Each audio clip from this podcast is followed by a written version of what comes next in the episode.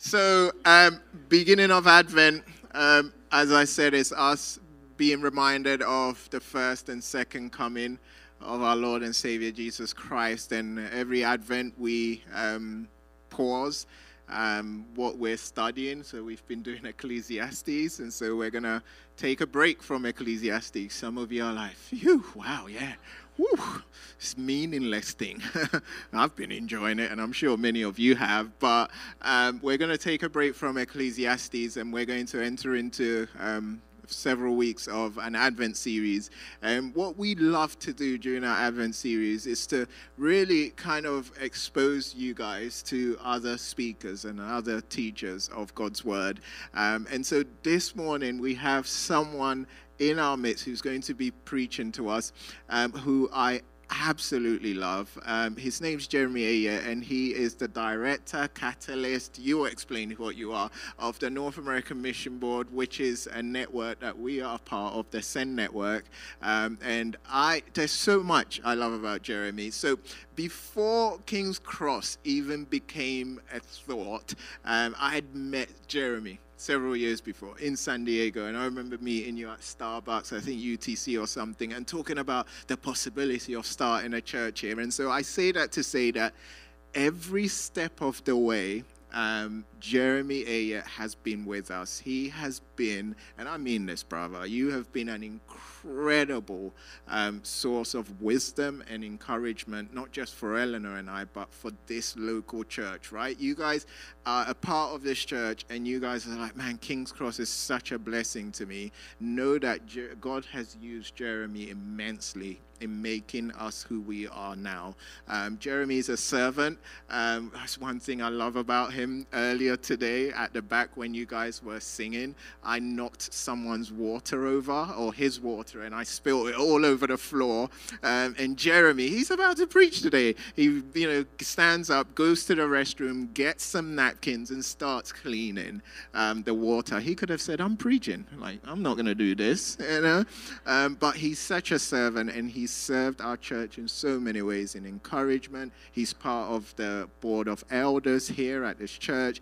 And um, trust me, he's an amazing guy. And so this morning, he's going to be speaking to us and he's blushing because um, he probably hates all of this. Yeah. Um, but Jeremy Ayer, everyone. Hey, love you, brother, man. Thank you so I love much. You. Wow. And you're yeah. from Arkansas, right? Yeah, from, from I Arkansas. I love his accent. Yeah, I do. His is much cooler. No, it's mine. not. Yours is.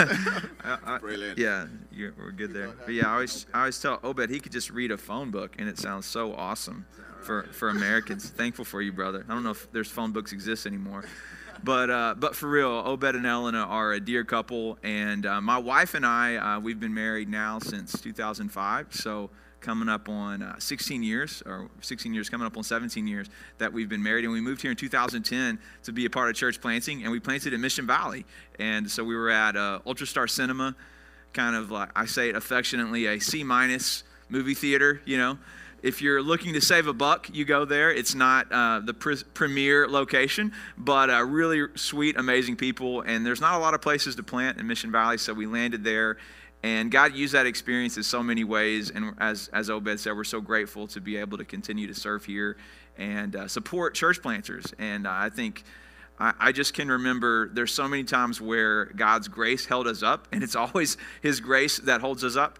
But um, I just know that we as a network, we want to support uh, men and women like Obed and Elena and, and just come alongside them along the way. And I know many of you may be new and you may not know the story of God's faithfulness for King's Cross, but it's very clear that God has wanted King's Cross Church to move forward. And so every time I come, I'm I am blessed. I'm encouraged just to be here. And, and as Obed said, during the season of Christmas, I feel like especially in, in San Diego, I grew up in a very um, much more of a, a, a, Christian informed environment, if you will. But I always felt a call. My wife and my wife is from Uruguay originally, and she grew up in, in a country that is in the capital city there, Montevideo.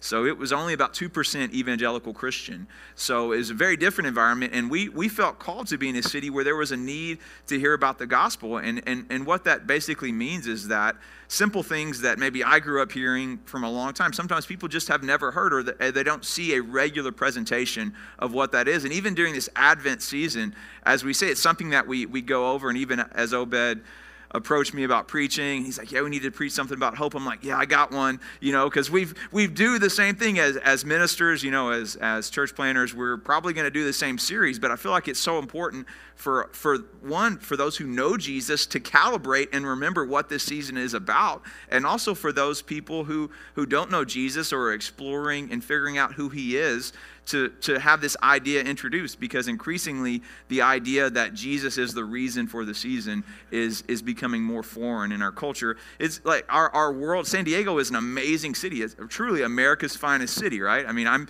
I didn't know places like this even existed, or I probably would have come to college here. I just, when, they, when I moved here, and they told me it was 75 because they'd been you know i moved out here or we visited and they were kind of joking with me a lot about a lot of stuff ribbing me because i'm from a smaller place and I just thought they were lying when they told me it was 75. I just, and, and sunny most days. I just did not, I literally thought there's no way that's possible. But you come to this city and it's an amazing, beautiful place. And I, I tell church planners that are thinking about coming here, unless you love San Diego, you don't need to come here because the people, they just make room for somebody who loves the city because it's an amazing place to be. There's so, there's so many awesome things, but also there's just such a vacuum of understanding about who Jesus is. And the city doesn't wake up and think, hey, we want to make Jesus known. There's a lot of things going on. Some are great, some are not. But as a church, it's our responsibility to be a light and to not just to proclaim, but as through our deeds, the way that we serve, all of this time to make it known who Jesus is. And, and during this season, it's a, a, cultural opening, as, as Obed was saying, where people are more open to, to hear about that. So I have the opportunity to speak about hope. And I'm, I'm encouraged and I'm excited to, to do that. And bef- before I begin, I, I want to take a moment to pray. And I also want to take a moment just for you guys to consider a few questions just to yourself. Um, first is this where, where is or what is your greatest hope for your life? What is the greatest hope for your life? Or put another way, what is your preferred future? If you will? What are, in, in your mind, now most of us have some picture of that where we would say, wow, if everything went my way, um, this is how I would like my life to go. And generally, what I have found, whatever your preferred future is, is going to direct the way that you make decisions, right? I mean, that's that's going to most people are going to move towards their preferred future in one way or another. So, uh, tag along question to that is where is that pursuit taking you? And where, where are you going in life? You know, we are just in, hearing that this church was just in Ecclesiastes. It's funny because these are uh, existential questions for us to, to consider also. But um, consider these questions. Once again, what is your greatest hope? What is your preferred future? Where is that pursuit taking you? Where are you going? So let, us just take a moment to pray. Father, um, we just thank you for this time to, to gather. And I know this is a, this is a holiday season for many of us. So I just wanted to take a moment, all of us together here, just to, just to pause and uh, maybe just exhale and uh, just get, make space for you to speak to us today. And I know I get so busy. Um, even during this, this time, looking forward to this time to spend with family, to be refreshed and recharged. But I, I've been reminded that none of that happens without you, Jesus. Refreshing, recharging, even quality time, it doesn't happen with my family. It doesn't happen for me unless you're in the center of all things, Jesus. And we just want to take time this morning for you to speak to us, to intersect our lives. And we have so many voices, so many things that we have brought in with us. We just want to set those aside for a moment and not be distracted. We want you to speak to us and really give us insight about what our preferred future is now. And Father, humbly, all of us together, as we uh, just unite in prayer, we ask that you would make known what your hope is for us, what your desires are for us, and how we can experience those. These things we ask in Jesus' name. Amen. And so, what, what I wanted to do, uh, just look at a couple verses to set a frame of, of this idea of hope. And one of my favorite sections of scripture to, to speak about hope is from Proverbs. So a couple of Proverbs come to mind for me, and I'm going to share those on the screen. Proverbs uh, chapter 13, verse 12, and Proverbs chapter 10, verse 28. Here's what these Proverbs say Hope deferred makes the heart sick, but a dream fulfilled is a tree of life. Hope deferred makes the heart sick, but a dream fulfilled is a tree of life. In verse uh, chapter 10 verse 28 says this, "The hopes of the godly result in happiness, but the expectations of the wicked come to nothing." So Proverbs is sort of the original Twitter timeline. Chapters 10 through 31, it's like just all these random stuff kind of flowing in there. There's amazing wisdom that's that's laid out for us. And and what I like to do when I teach is to give I'm a pretty simple guy. So I like to as you leave to have a few thoughts that you could could frame as you move forward. And the first is this.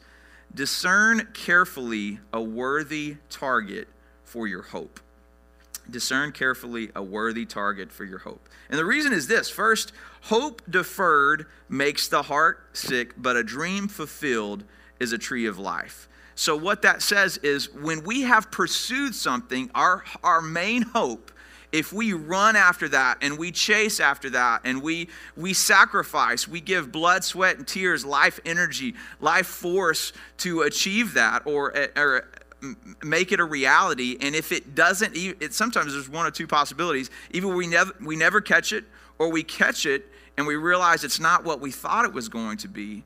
It, it can literally infect our heart. And what proverbs also says is the heart is is the wellspring. It's the fountain for all of life. So it's going to influence the way that we see the world. And i think most of us have maybe hopefully you haven't been in this season maybe you have. We've all been around people though that have literally lived in a state of hopelessness, or their, their, their heart has been uh, infected, if you will, by, by like a failed hope. And, and, and the same way, while that's, that's intimidating, what it says here, though, but to have a real hope that is fulfilled, that can be a lifelong encouragement for us. And that's something where, as we experience that, man, that, that just moves us forward. It encourages us and it lets us know that there, there is something worth living for. Or an analogy that I think about, it's if, if you've ever been uh, reaching for a handrail or doing some construction, I've been doing some construction work, helping out some churches lately. And I, anytime, I don't know if you guys are like me, anytime I do any manner of construction work, I'm going to get some kind of splinter. And I, like my wife, my wife is always like, hey, just wear gloves. And I'll have gloves in my compartment I'll forget it. You know, it, really, I should have. My wife is sort of like the the voice of the Holy Spirit, you know, incarnate there, and I should listen to her a whole lot more. But I don't, and I go. And some, no matter how careful I are, pick, I am picking up a piece of wood. I'm always going to end up getting a splinter. But you know what's even worse is if you were like a handrail or something, where literally you're leaning onto something and for it to stab you or that, that's basically the idea. And scripture talks about that for the nation of israel. They were, they were depending upon all these other nations. That was their hope. And you lean upon them and it's just this handrail that just splint which is not a not a very good good metaphor. And that's why the, the lord is encouraging us to make sure that the hope that we're chasing is worthwhile. In the same way, in, in uh, chapter 10, verse 28, where it says, The hopes of the godly result in happiness, but the expectations of the wicked come to nothing. When we think about our hope, what Proverbs also tells, tells us to do is look at our character. So when we think about like what, what it's saying here is even if somebody that is well, like when it says wicked, it, Proverbs is interesting as it lays out these people. It doesn't inherently mean that somebody is just born where they will always be a villain, if you will, or always be a good person, but they, their life is characterized, the trajectory, if you will, the heading that they're on. A person in their heart that is going the wrong way, which confession, before I came to Christ, that's where I was. I mean, I was, I was living, even though I came to Christ as a, I was 11 years old when I came to Christ, I was very selfish um, would, do, would do whatever I needed to do to benefit me at any given time. And if I could get away with it, that was even better. And that was just like fast forward. The trajectory that I was on was not to be a great guy, it was to be a, uh, a grade A jerk, uh, if you will, as you know, would pay his taxes, do most of the good things, but would not have been able to have a functional family, would not have been able to have a functional marriage because it was all about me. And and what so what when we think about hope, we also have to look inside and we have to say, Lord, we need you to change our hearts. We need you to change uh, the way that we see the world. So it's not like that we just can arrive at this destination and somehow that's going to fix everything in our life. but really, the, the a healthy hope comes from an overflow of a healthy heart and asking the Lord to give us this grace to discover what's really worthwhile. And so today we're, we're going to be looking at Matthew chapter 2, verses 1 through 12, and exploring this idea of some unlikely people that are looking at, they're, they're pursuing this hope. And what, what when you read the, the Gospels, you know, there's stuff that if most of you maybe have read, maybe some of you haven't, there's things that we read that's just normal to us because we've heard it before. But there's really, it's really extraordinary what the events that took place. And not just that Jesus was, you know, born of a virgin. There's amazing things, but even the other people that are involved in this story. And today we're going to look at these, you know, the wise men. As most of you have probably heard about the wise men, right? We've we've seen them in some way, but they were they were highly unlikely to be involved in Jesus' life in any way. But because I believe they were really seeking after God and hoping to find Him, that God, He, he discovered, He made Himself known, He revealed to the, revealed himself to them in unexpected ways. So let's let's start off by reading Matthew chapter 2 verses 1 through 12. It says this. Jesus was born in Bethlehem in Judea during the reign of King Herod.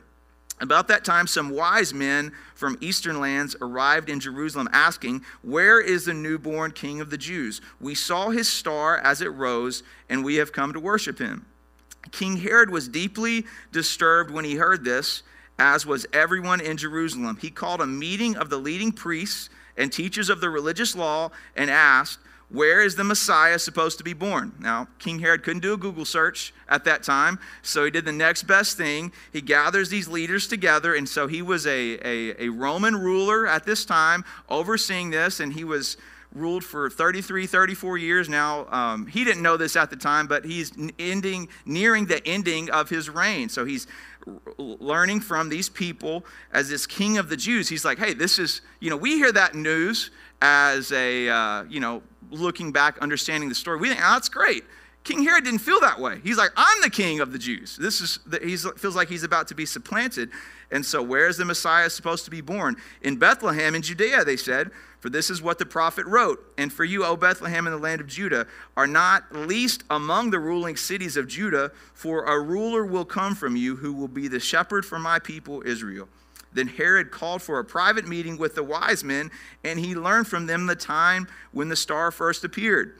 Then he told them, Go to Bethlehem and search carefully for the child. And when you find him, come back and tell me so that I can go and worship him too questionable motives here, but the wise men have no reason to question uh, Herod at this time.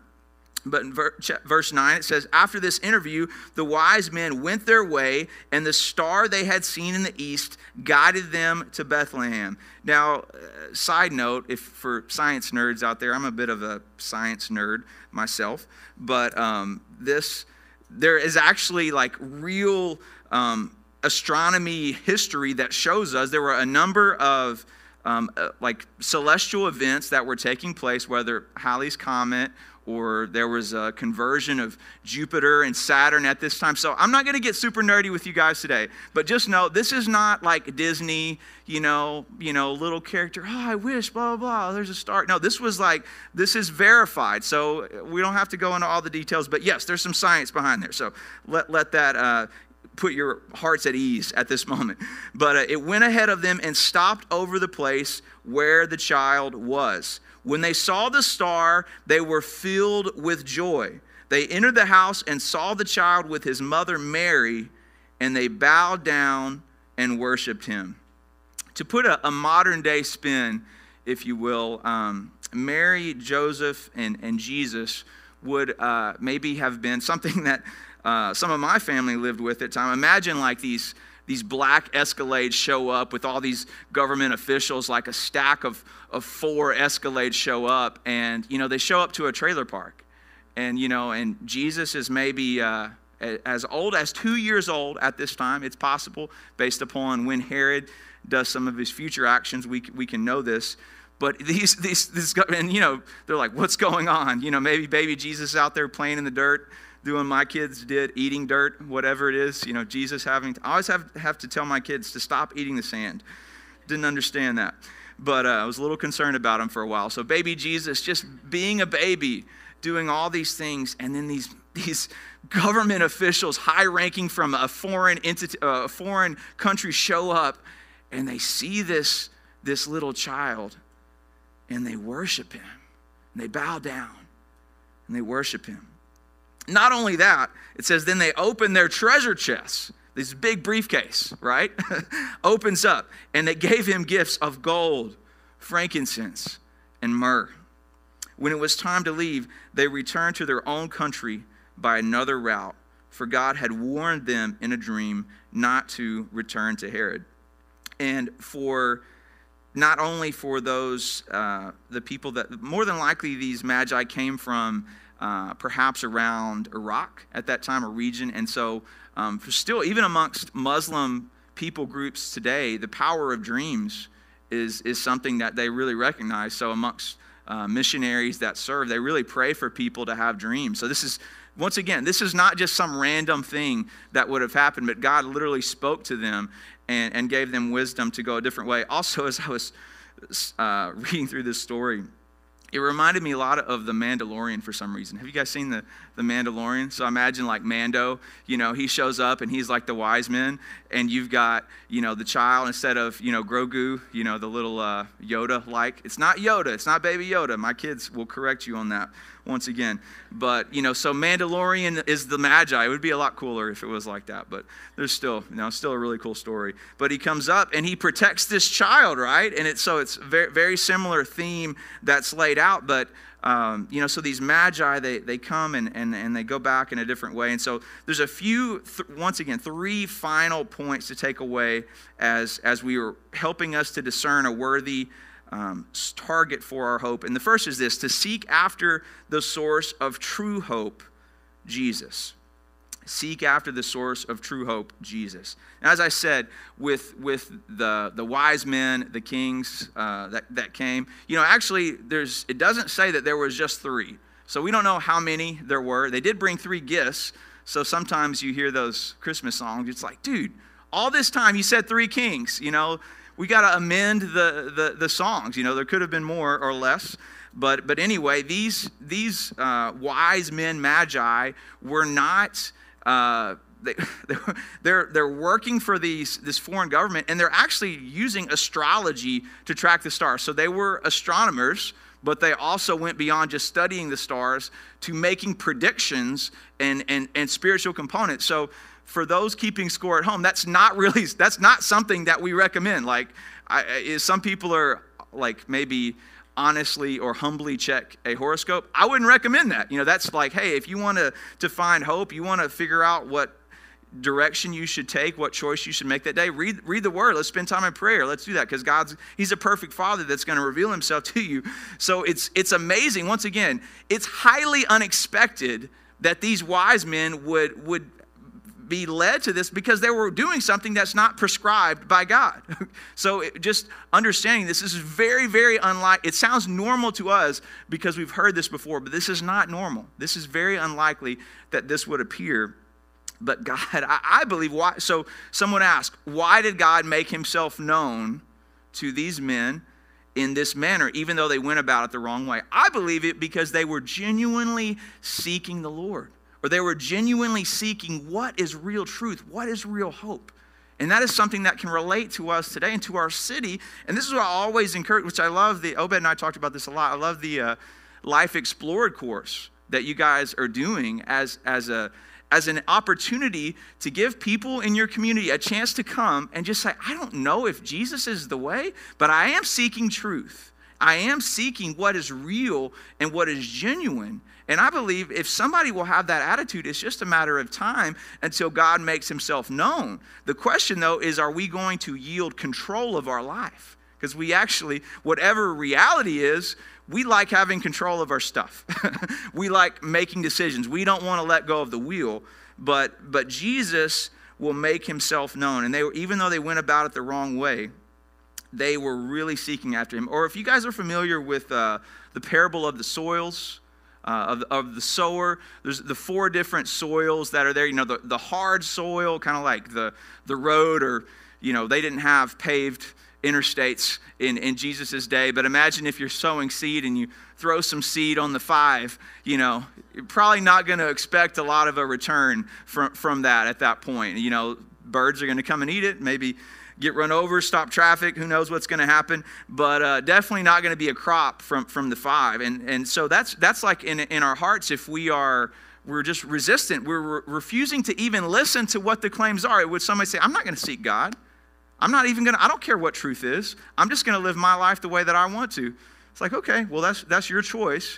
But if we're being honest and you're saying like you are completely disregarding truth just to have your preference, that's actually a very scary place to live. I hope most of us would, would say if something was real, I would be willing to change my life. I hope that's where we would be, but not, that's not ever, where everybody is. And what we as, a, as followers of Christ, what we can do if somebody's at that point, still love them Still be gracious, still be kind to them, be a friend to them because that, that is a cycle. And like you've discussed in Ecclesiastes, it leads to meaninglessness. And so um, it's a roller coaster, and you ride, and there's ups and downs, but you end up at the same spot where you started, just with a greater sense of emptiness. The shallow soil is, is not letting the gospel go down deep to make a difference in us. It's, you know, planting seeds out on the beach out there. You're not going to have anything really come from that. And then the weeds, where it's where we are, uh, the worries of the world and the deceitfulness of wealth choke out uh, the gospel growth. And I think there's a lot of people that are in this phase, whether they're followers of Christ or not.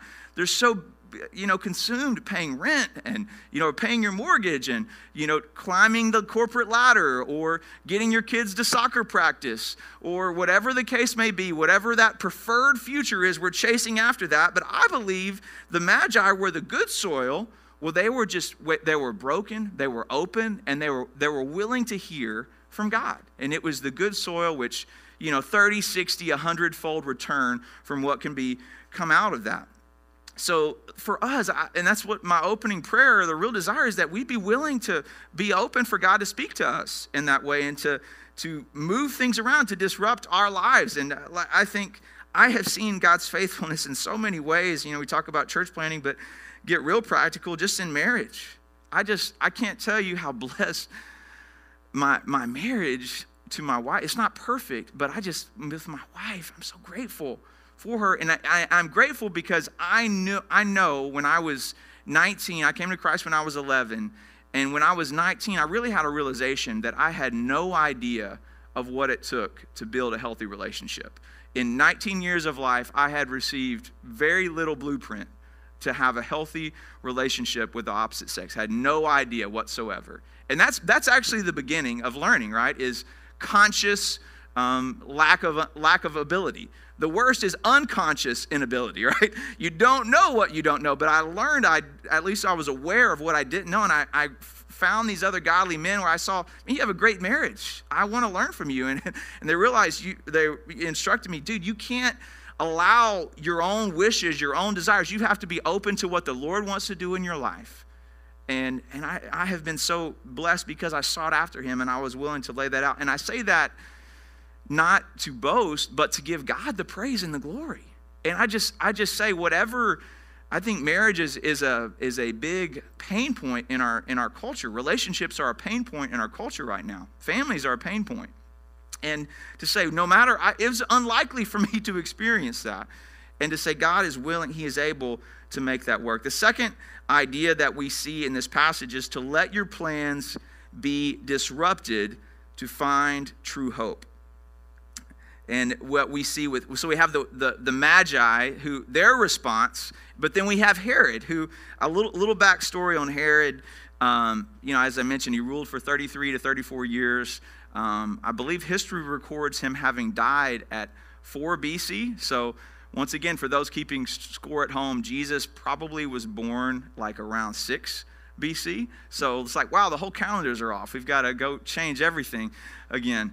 But uh, more stuff that we learned. But but Herod had had spent this. He actually had been very successful. Herod the Great. You just don't get that name because you know you just showed up. You know he was had had accomplished many things, but he was it was a bloody reign while he was there. It wasn't abnormal. It was a bloody time in, in many ways. But this was towards the end of his life and, and he actually had been diagnosed with some type of incurable disease and this was towards the end of his reign. There was a lot of turmoil in his family. He, I think he had as many as 10 wives, which you know that's that's going to create a little and you've got you can only have one king and you've got 10 wives with probably i don't even know how many children you can just imagine you know christmas time would holidays were pretty tough in, in the herod household you know if you will but this is all coming uh, to fruition and then he hears there's this other king of the jews that has been born and it's just like his worst fears were realized. He's like, man, now this is. So what does he do? Which you know we didn't cover it today, but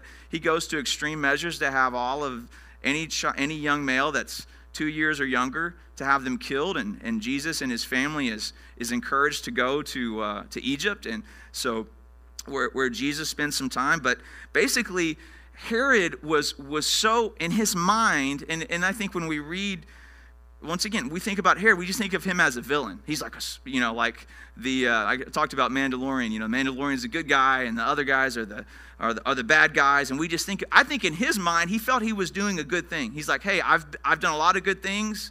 If I have to, you know, kill some people for the greater good, I'm willing to do that because it had become so twisted that he thought his good was just the good for everyone else.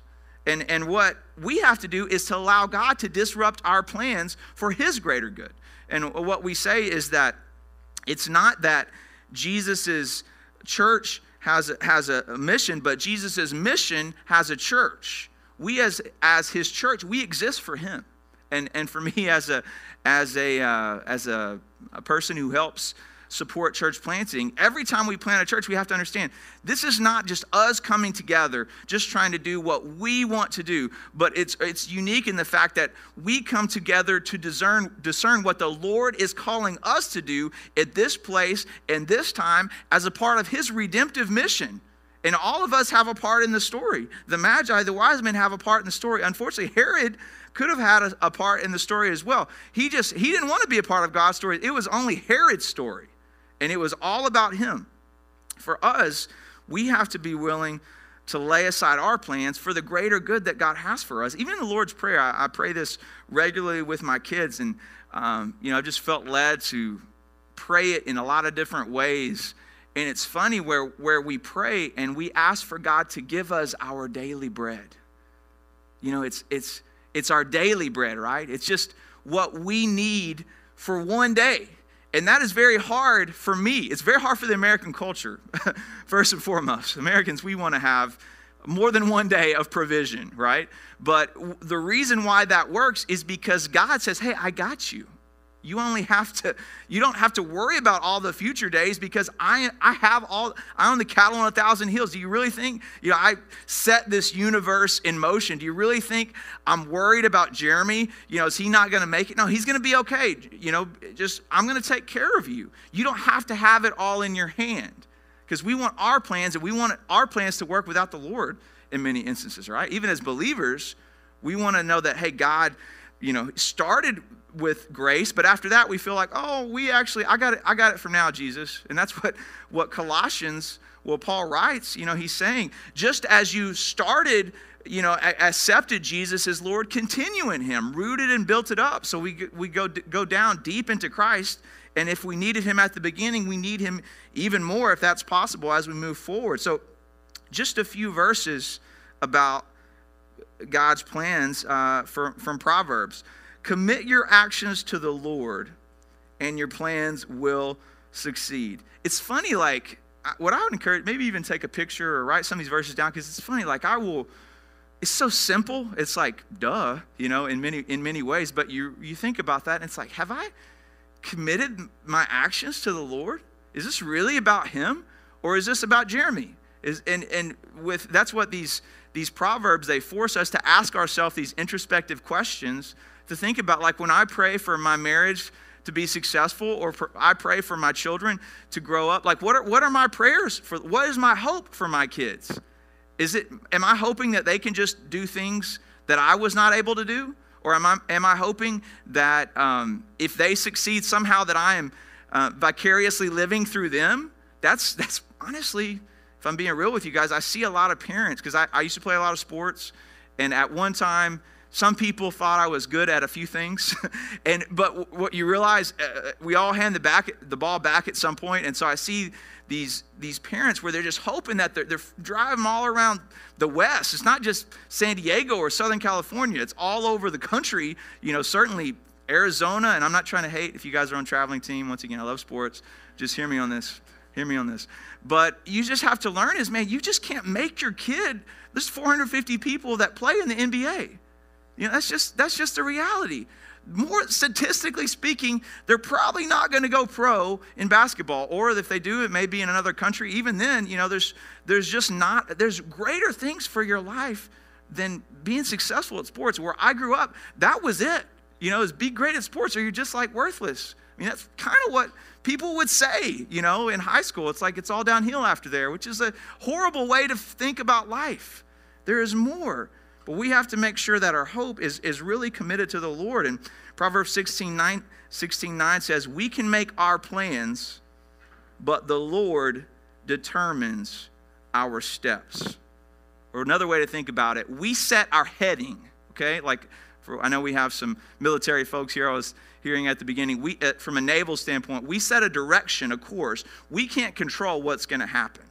You know, there's as we as we make decisions that's for us we say lord we want to we want our heading to be you and we trust you to reveal things and we're going to have to go with the flow because we're not god it's the begin proverbs the beginning of wisdom is you know respect for god fear of the lord it's an understanding that god is god and that i'm not herod couldn't get around that and it cost him dearly and then in, in uh, proverbs 19 verse 21 it says you can make many plans but the lord's purpose will prevail. Wow.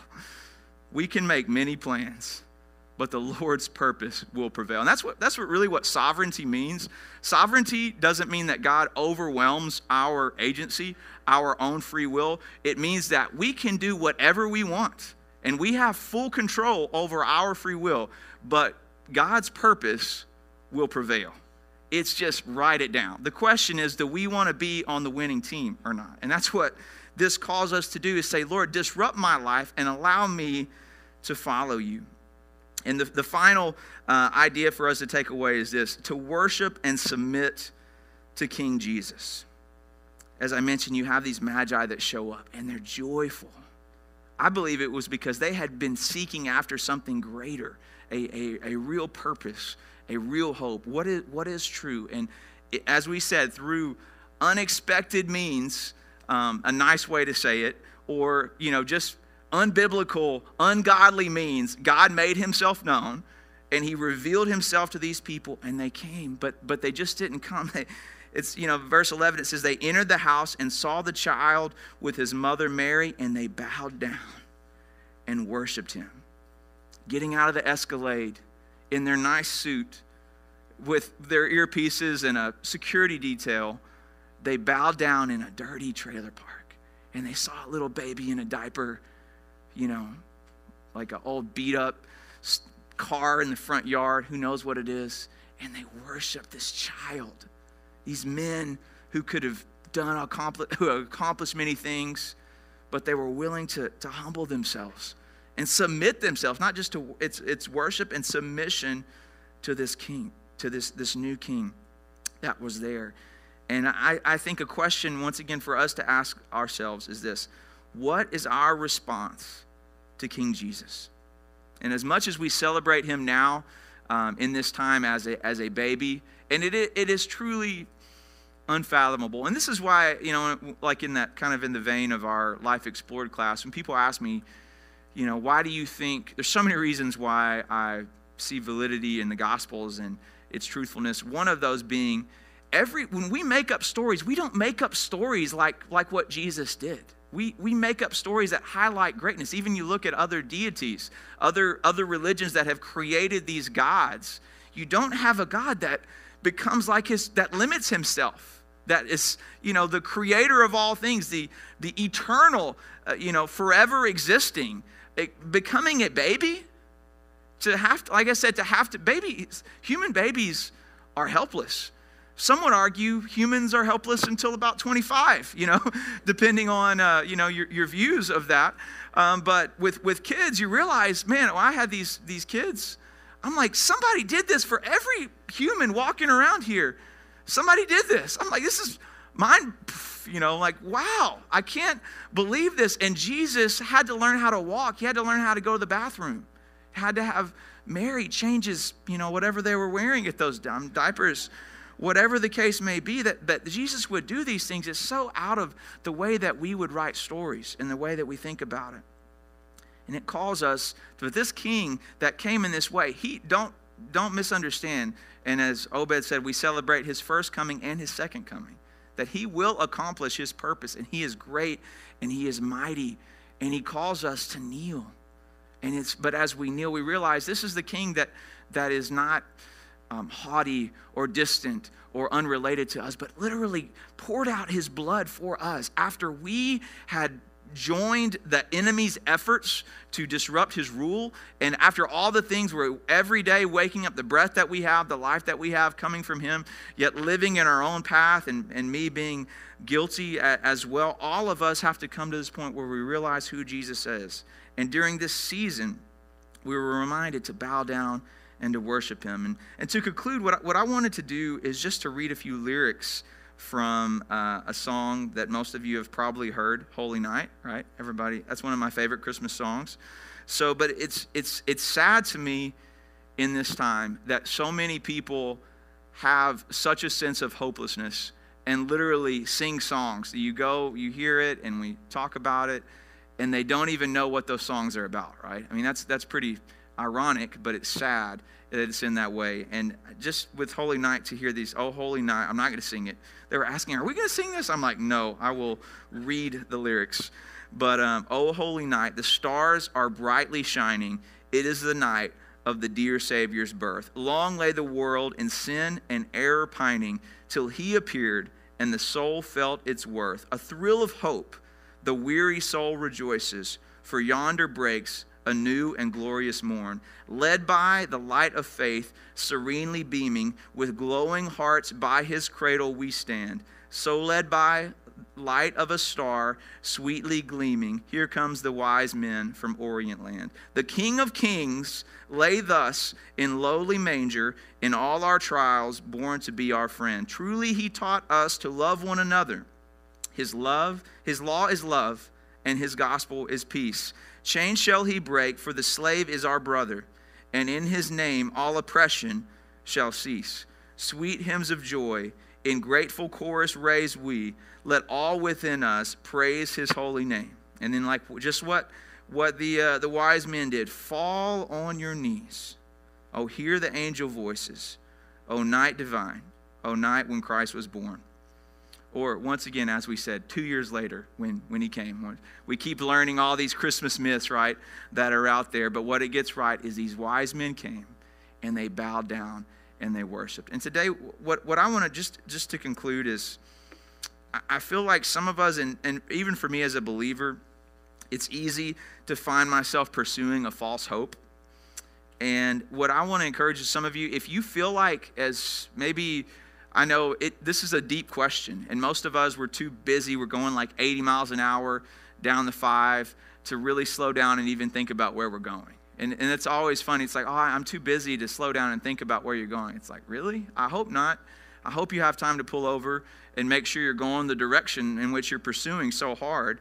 But during this time, if you find out that you've been pursuing a false hope, I, I just want you to have the wisdom to slow down and, and open yourself, just like these wise men who probably would have had everything they needed, but they said, There's something more. There's something more to life. And I hope that that would lead you to fall on your knees before Jesus and find real hope. I think that some of us possibly have been living with a sick heart because of what I said at the beginning with this a hope deferred makes the heart sick. Maybe, maybe you have uh, achieved something that you thought was going to bring meaning. I, I'm a person that inherently tries to validate myself with achievement. And what I have learned is over and over again, it is empty and it is meaningless. And when I one peak, there's another.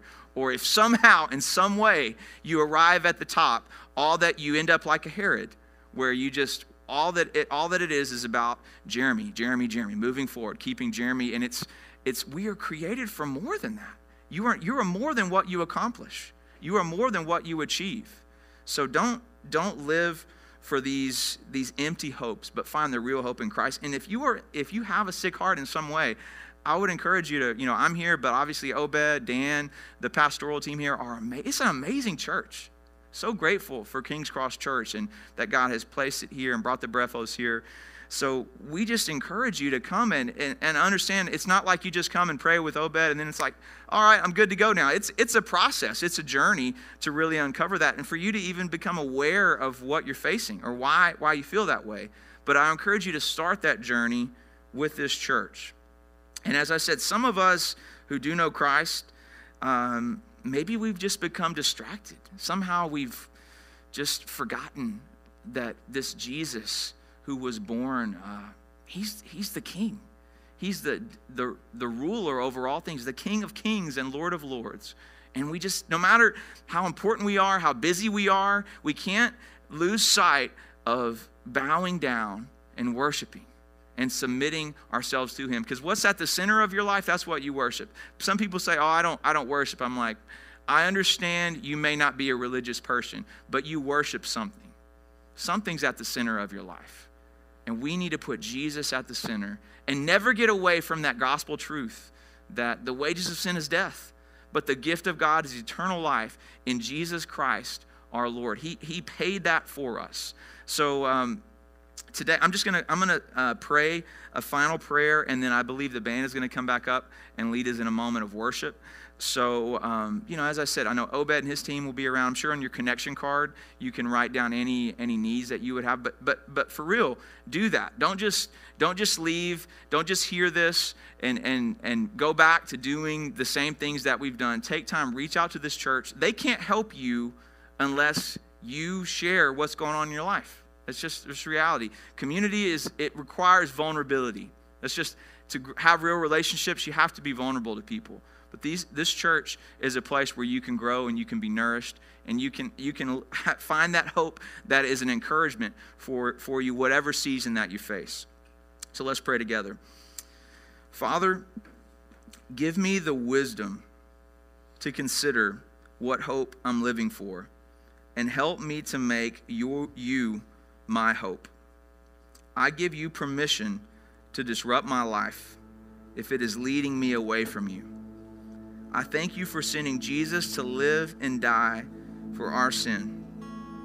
I worship Jesus now and submit myself to him. And Jesus, we just say thank you. We say thank you that you would come and, and live in an unexpected, relatively obscure location with just a regular family. And, and even as you were an adult and you the title that you gave for yourself was Son of Man because you wanted us to know that you took great joy and love and, and pleasure in being here with us because that's your hope. That's, that's who you are. You are love. And I just, I see our city. Our city is, is an amazing city that is here for you. You have, you have created this amazing place. But there's a lot of broken people in our city, Jesus. There may be broken people here today. Broken people who need hope. My, my family, we are, we are alive because of you, because of the hope that you give. And I just pray that other families here could know that hope. And we pray for the work that you're doing here in King's Cross through Life Explored, through uh, you know these Sunday services, through through ministry, that all the ministries that they have, that you would uh, bring a harvest of people to find this hope and to become agents of, of hope that can pass it on to other people. And as, as the wise men did, Father, I just pray that we would never grow past bowing down and, and submitting ourselves to you. We love you. We thank you for just the hope that you give us. And just let that be an anchor for us through whatever we face. In Jesus' name I pray. Amen.